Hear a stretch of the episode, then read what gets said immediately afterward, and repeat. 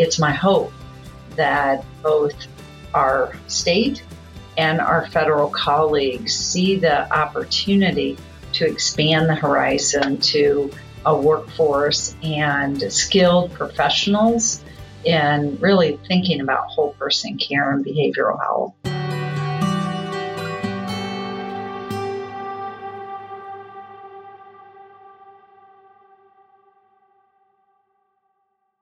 The Medical Alley podcast is brought to you by MentorMate. MentorMate empowers healthcare clients to deliver on their mission and transform the human experience through technology. For over 20 years, clients have trusted MentorMate to guide their vision, design innovative products, and build secure solutions while understanding the specific nuances of their industry. MentorMate's global team in the US, Eastern Europe, and Latin America helps clients in all sectors of healthcare transform their organizations, from Fortune 500 pharmaceutical companies and commercial payers to hospital systems, medical device manufacturers, and beyond. Learn more at mentormate.com/healthcare.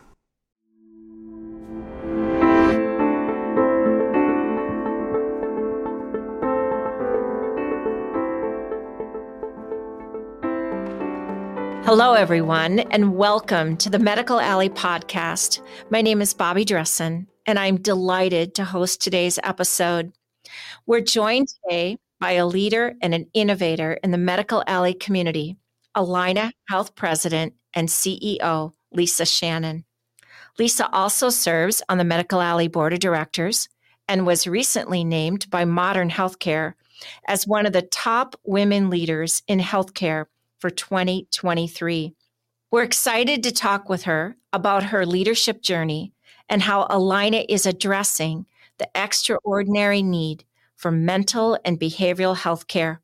Lisa, it's great to speak with you today and to see you as well. How are you doing? Hi, Bobbie. It's so great to be here. I am doing well and looking forward to our discussion. Thank you. I wanted to start with you and your path to leadership. Can you share a bit about how you started working in healthcare and what brought you to Allina? You bet. Um, healthcare has been my whole career. My early career, Bobbie, was as a dietitian on a burn and trauma team. I knew I wanted to uh, contribute to health and well being. And for me, the path toward uh, clinical dietetics was the right path. I started early in having two passions preventive health or critical care. I found very interesting. And I still call on my critical care experience, which really grounded me in the reality that the best care and outcomes for patients is really developed and delivered by teams of people with different roles that come together in service of our patients. And I carry that with me all these years. I moved quickly into leadership and uh, wasn't a, a, path that I had intended, but a path that found me. And I've been in three other states and uh, four other health systems. And I would say Allina Health, by far and away, has brought me to a place where I feel like I can bring all that we do with complex care and my passion for preventive health or population health and whole person care. So I love it here and I'm thrilled to be here. Let's dive into the topic of mental health. We're facing a true crisis. In fact, we talked about that together when we were at the Piper Heartland conference this fall. Rates of suicide, anxiety, depression, and other mental health illnesses are rising, especially in young people. This is putting a tremendous strain on health systems to meet a rising demand for care. What's your assessment of the state of mental health care in the United States. We'll start there first. Uh, thanks for the question.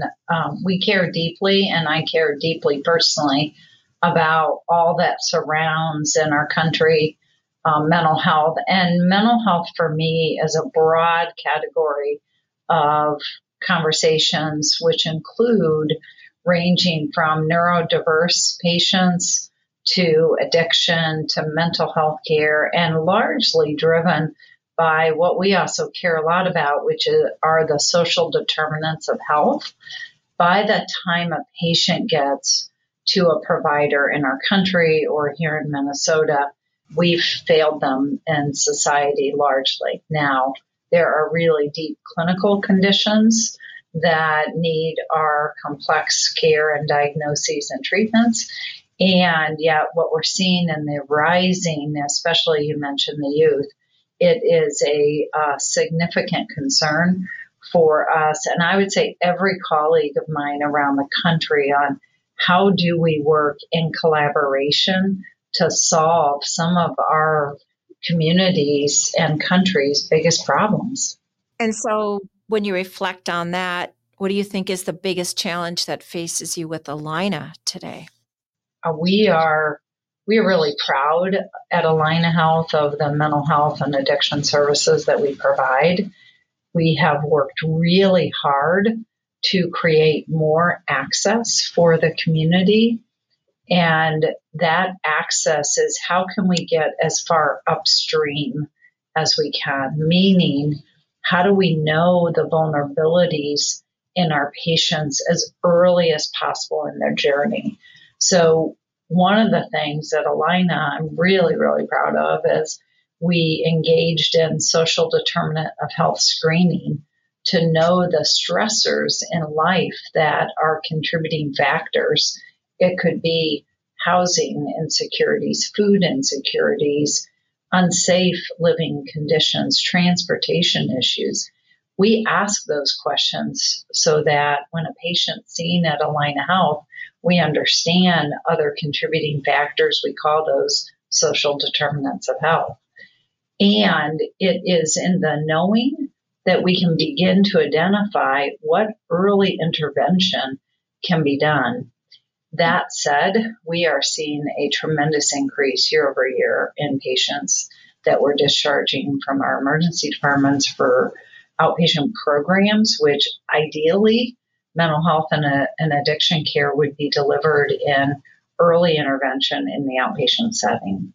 We know that patients do need inpatient care as well. And so those are very complex needs. And ideally, the inpatients that we serve are just that, those that really need inpatients. Unfortunately, the greatest challenge for Allina and all our colleagues is there is, I, I would call it a crushing demand, and the demand far outweighs capacity for most health providers in our country. Well, and, and you're touching exactly on what my next question is because at Medical Alley, as you know, health equity has been one of the things we've been working on that, and a subtopic has been mental health. And as we've looked at it, we've wanted to address reducing barriers to access. And one of those barriers is not only availability of workforce trained in that space, but also the availability of workers that are like serving like. And we published a year long study about that this year and, and put it out in January. And and we know how important it is. And it's one of the things you'll see us continue to focus on. But, you know, what what are you guys looking at in terms of getting more professionals into the workforce pipeline? Well, first of all, I want to say thank you to Medical Alley. We really appreciate your focus on this. I appreciate our conversation about it. I think it's very important that we, as a community and frankly, as a broad cross cutting industry, talk about these things and what do we need to do. So, a couple things I would lift up on the workforce pipeline. We know that having the right providers across our continuum from psychologists to master's level trained addiction and behavioralists to identifying individuals and communities that may not have exposure. So, for example, we have an accredited psychology training program, and that's been a great pipeline for employment. Once that psychology trainees completed their program, they can move in with a year long postdoctorate um, program of employment where we can continue to do clinical supervision. We're really excited about that, and we have um, just incredible colleagues in that area. We also have a comparable master's training programs that support students after they graduate in employment and can go into one of seven different mental health programs. And we really want to make available and help all of our community. And we've we've really paid close attention to our our diverse community and our equity. People want to be cared for by those that they see themselves in as well. So we've we have implemented a BIPOC training program for those pursuing licenses in alcohol and drug counseling, which is yet another pipeline and supports some of our diversity, equity, inclusion, and belonging strategy.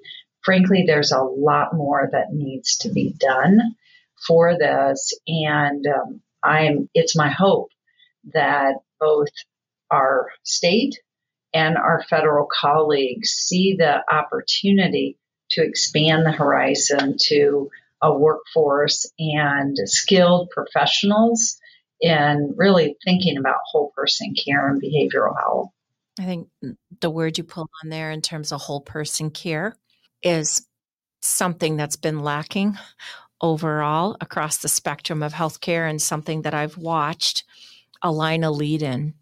As I think back to even the Penny Bill George Integrative Medicine Center, I think guys have been trailblazing that space for quite some time. So, thank you, Bobbie. Well, maybe if I could lift up um, I really appreciate your acknowledgement that Allina has really been focused for, for a very long time. It's frankly what attracted me here, that we think of health really broadly and holistically. We are excited by and are yet staying tuned for what it's going to look like. CMS recently announced a behavioral health strategy for 2024 that uses language and talks about prioritizing whole person health and hmm. behavioral health care. Now, there was a CMS news release, I believe it was November the 2nd, and that rule expands if it's it's got more steps to go, but what it appears to do is expand and allow marriage and family therapists, mental health counselors, eligible addiction, alcohol, drug counselors to perhaps enroll in Medicare for the first time and potentially bill for services. Wow. There is a crisis in where we're aligning payment and economics based on where our communities need it the most. So I would just say the more that we can be part of a solution with our federal government and our payers to look at how do we provide for the growing need, intervening as early as possible in our community and really from a whole person focus and bring other professionals in to support uh, the need. We'll see where it goes. Yeah. Well, and I hope within that they include virtual care versus needing it to be in person so that it expands your reach even more. So, you know, I mentioned at the beginning that you're an innovator.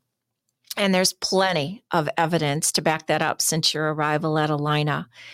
But what steps have you taken to innovate mental health treatment and support? Well, first of all, I think um, the credit goes to leaders um, that have been on the line of health for many, many years and uh, absolutely fantastic um, mental health and behavioral health and addiction team that I am just so proud to work alongside and support.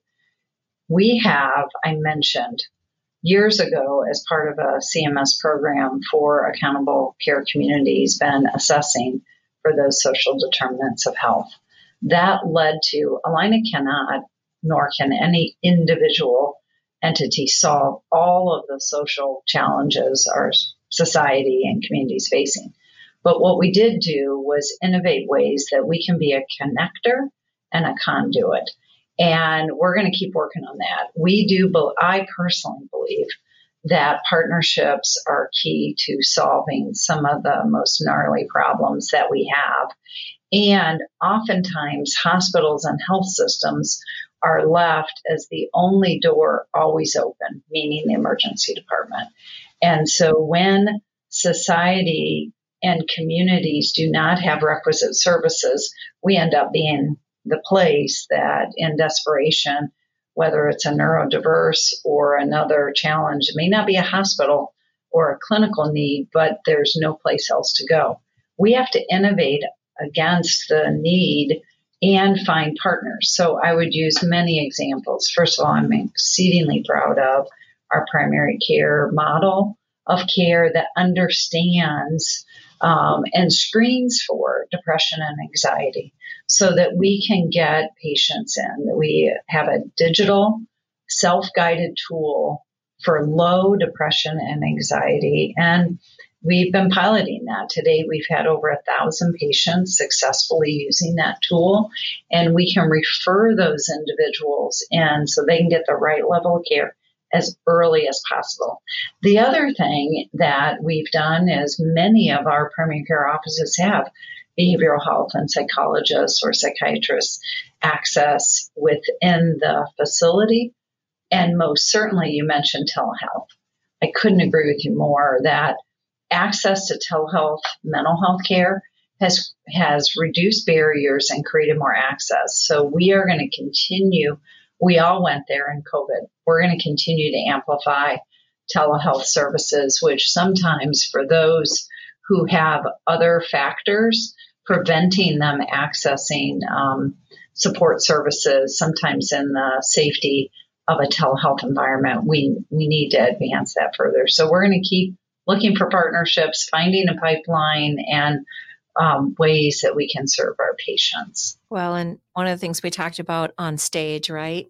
Uh, this fall was just even you have our commitment that we're going to continue to push for the reimbursement for all of that because at the end of the day Allina has been providing health care and mental health care since you practically opened your doors and uh, it's not something new to the healthcare system but what keeps mounting is the whole subject of reimbursement. And uh, it's what brings challenges. And the fact that you've been able to be as innovative as you've been and that you're being as holistic in your care is a testimony to your commitment to the patient and to the community, working within the best boundaries that you have available to you. So I applaud you for that. And I applaud you for your innovation and taking the steps. Um, you know, for the future as you're working on it. So thank you. Yeah, thank you, Bobbie. We we know your advocacy makes a difference. I want to get a little personal if you'll allow me. You oversee one of the largest health systems in Minnesota, 12 hospital campuses, more than 28,000 employees across Minnesota and Western Wisconsin. How do you manage your own mental health? How do you take care of you, Lisa? It's a great question, Bobbie. And maybe I'd offer remember my background as a dietitian. Doesn't mean I always do what I say. And yet, what I would offer is that it well being and whole person care has been important to me for a very long time. And stepping into this role, yeah, I believe there's a responsibility to model what we want for our patients, but also our employees. So back in 2021, 20, early, early 22, we launched a CEO Council for Wellbeing. We were initially focusing in on our providers who were facing huge uh, challenges with um, what has happened not only through the pandemic, but a host of other mounting cumulative factors that are affecting the well being of our teams. We have for a long time had a benefits and structure and provided resources. You mentioned the Penny George Institute for uh, our health and healing. We want to make those available to our teams. And I believe it's my responsibility to model that. So for me personally, it is about keeping an eye on uh, what I do for movement, my fitness. It's what I do for um, my nutrition, my time out, if I talk about well being and I'm not modeling it, and it's not easy. And I'm very open that I have for a long time believed in that we need to have our fitness, however that works for us, our our food and nutrition, a therapist, and an executive coach that helps me think about the sustainability. These jobs are all consuming and how we um, show up. And I don't do everything perfect. And I want to be able to say, I'm trying alongside you the things that we think are important for our workforce and our patients. Good for you. I, need to follow in your footsteps there. Looking ahead five years and beyond, where do you see the most significant needs in the mental health space? Or to put it another way, what are your hopes for the future of mental health care? Yeah, it is my hope that every school, every family, and our communities will normalize the conversation of mental health care and tending to the whole of people in a very comprehensive way. That starting early and modeling families, having our children know that um, what is what is typical stressors that we need resiliency and the world around us has them. And what is more than typical? And what do you do when it's more than typical? And i i think that has to start very early. I hope that my children my grandchildren and future generations begin to see a, a world and environment where they know their own ability in these lower acuity mental health environments and there are many patients that have very complex clinical diagnosis for mental health care. And it's my hope that those become more accessible as the lower acuity needs of our community are seen as a shared that we have a shared solution and that we as society and community believe it is our shared solution uh, to bring forward these lower acuity program services and offerings and that allows providers like Allina Health and my colleagues to focus on uh, the very clinical uh, needs that are more significant for sure. You know, one thing I've watched evolve within this, and it's been, if I were going to say, a good outcome of the pandemic, has been recognition and acceptance of people talking about their mental health and not having it be a stigma. And as what I hear you describing is helping young people create tool sets, just like we do in other areas of their life, to not only be able to notice it, but then know how to be able to deal with it and talk about it. And I hope we can create community around that and the way that you're describing to support them so that for those who are reaching a stage based on what they continue to experience and aren't able to deal with, that we're able to create an environment where maybe it's not reaching that high point because they've been dealing with it all along. And for those who are chronically impacted beyond their control of what's going on chemistry wise in their body, that you do have the ability to um, be freed up in terms of space and time and professionals to help them.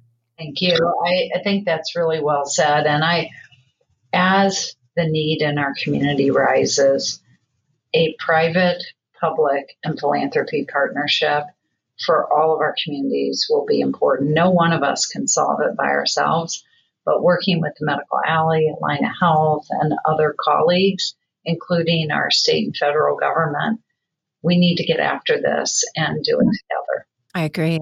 I couldn't agree more. Well, Lisa, thank you. Thank you so much for your time and your insight, and a special thanks for your leadership in this community. The organization of Allina is over a hundred years old, and uh, and you're you're leading it with dignity and grace and a commitment to the patients that you serve in each and every day, and it's visible in how you lead. So thank you, thank you on behalf of Medical Alley. Thank you on behalf of the state of Minnesota and the patients and families that your organization touches each and every day. Thank you, Bobbie. It's a tremendous gift and honor of a lifetime to be here. And thank you to everyone for listening. This has been another episode of the Medical Alley podcast. If you're not already a subscriber, head over to medicalalley.org or you can find us on Apple, Spotify, or anywhere you get your podcasts